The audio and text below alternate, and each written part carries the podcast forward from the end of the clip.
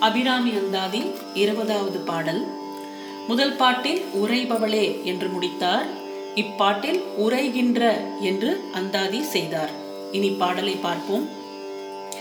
உரைகின்ற நின் திரு கோயில் நின் கேள்வர் ஒரு பக்கமோ அறைகின்ற நான் மறையின் அடியோமோ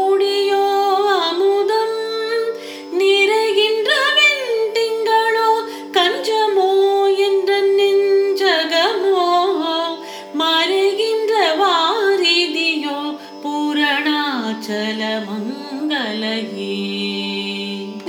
உரைகின்ற நின் திரு கோவில் நின் கேள்வர் ஒரு பக்கமோ? ஒரு பக்கமோ அப்படின்னு ஒரு கேள்விக்குறி. கேழ்வர் என்றால் கணவர் என்று பொருள். பூரணமும் மங்களமுமாக செறிந்து இருப்பவளே என்று அபிராமியை இறுதியில் அழைத்து நீ இருக்கும் கோவில் எது? அப்படின்னு கேட்கிறார்.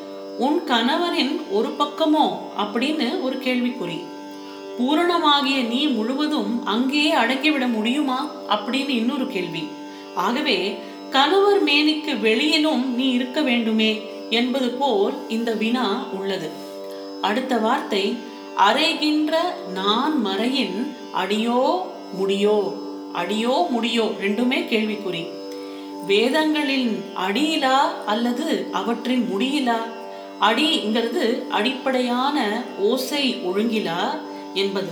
முடிங்கிறது உபனிஷதுக்கு உரிய பெயர் முடி. இது நாம் முன்பு கூட பார்த்தோம்.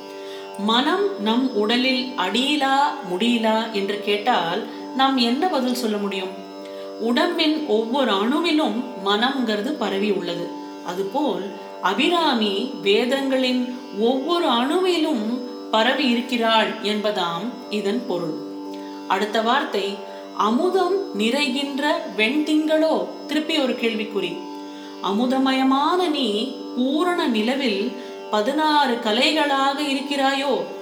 அப்படியானால் அக்கலைகள் வளர்ந்து தேயும் போது நீ எங்கே இருப்பாய்? என்று கேட்பதாக உள்ளது.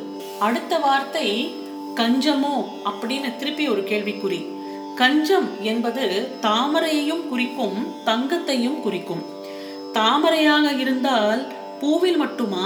இலை தண்டு கிழங்குகளில் நீ இல்லையா? அங்கும் மறைந்தே நீ இருக்க வேண்டும் என்பதாகிறது. பூவாக மலர வைக்கும் தாதுகள் கிழங்கு தண்டு இலையாக இருந்தால்தான் பூங்கிறது வரும்.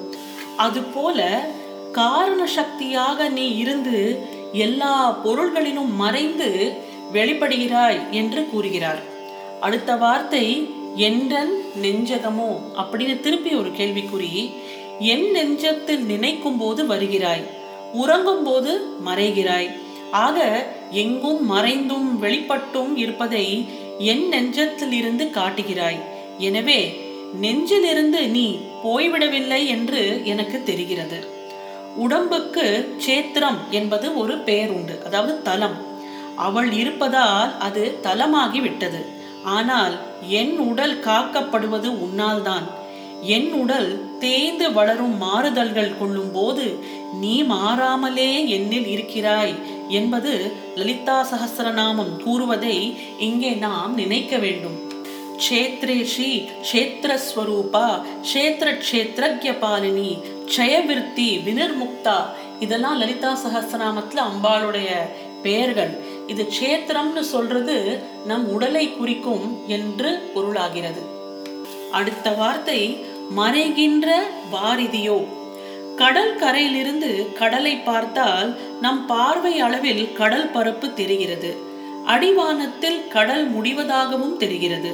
ஆனால் கடல் நம் பார்வைக்கு அப்பாலும் நீண்டு பரவி உள்ளது. இவ்வுலகமே ஒரு மரத்தில் முடிந்தது போல் தெரியும். அது மாயக்காட்சி அதற்கு மேலும் உலகமும் கடலும் இருப்பதை நம் கண்ணால் பார்க்க முடியாததுபடி உள்ளதாம். இதைதான் மறைகின்ற வாரிதியோ என்று கூறுகிறார். அடுத்த வார்த்தை பூரணாச்சல மங்கலையே ஒரு மலையை ஒவ்வொரு பக்கமாக பார்த்தால் எட்டு திசையிலும் எட்டு விதமான தோற்றங்கள் தெரியும். வாலிலிருந்து மலையை பார்த்தால் ஒன்பதாவது ஒரு தோற்றமும் தெரியும். மொத்தம் நைன் டைமென்ஷன்ஸ் மலை வந்து நிலத்துக்கு கீழும் போகிறது. ஆகவே அதை நாம் தோண்டிதான் பார்க்க வேண்டும். ஆக பத்து வித வடிவங்கள் அது வந்து பத்தாவது டைமென்ஷன் அதுபோல முழுவதும் பார்க்க முடியாத பூரணமாக அபிராமி இருக்கிறாள் என்று சொல்கிறார். ஒரு விளக்கில் எத்தனை விளக்கை வேண்டுமானாலும் நாம் ஏற்ற முடியும். அதனால் அதன் சுடர் வந்து குறைந்து விடாது. அந்த மூலச் சுடர் போல் இவள் பூரணமாக இருக்கிறாள். பூரணத்தோடு புதிதாக எதையும் சேர்க்க தேவையே இல்லை. சேர்க்காமலே அது பூரணமாக உள்ளது. அதிலிருந்து எவ்வளவு எடுத்தாலும் மூலம்ங்கிறது குறையாமல் உள்ளது என்பதே பூரணத்தின் விளக்கம். இப்படி பூரணமாகவும் மங்களமாகவும் அவள் இருப்பதை பூரணாச்சல மங்களையே என்று கூறுகிறார். குறைவு இல்லாது நிறைவாக நிறந்தவள்ங்கிறது அர்த்தம். அம்மாவாசையில் நிலவு இல்லாமல் போகவில்லை. அதை ஏதோ ஒன்று மறைத்திருப்பதேங்கிறது பொருள். அம்பிகையை பூரணாச்சல மங்களையே என்று வர்ணிக்கும் இருபதாவது பாடல் இன்னும் ஒரு முறை இதோ. உரைகின்ற நின் திரு கோயில் நின் கேழ்வர் ஒரு பக்கமும் அறைகின்ற நான் மறையின் அடி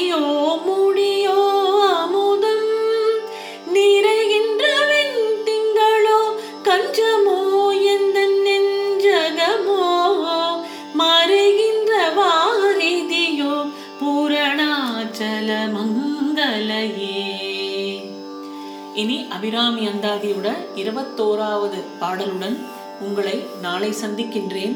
நன்றி வணக்கம்.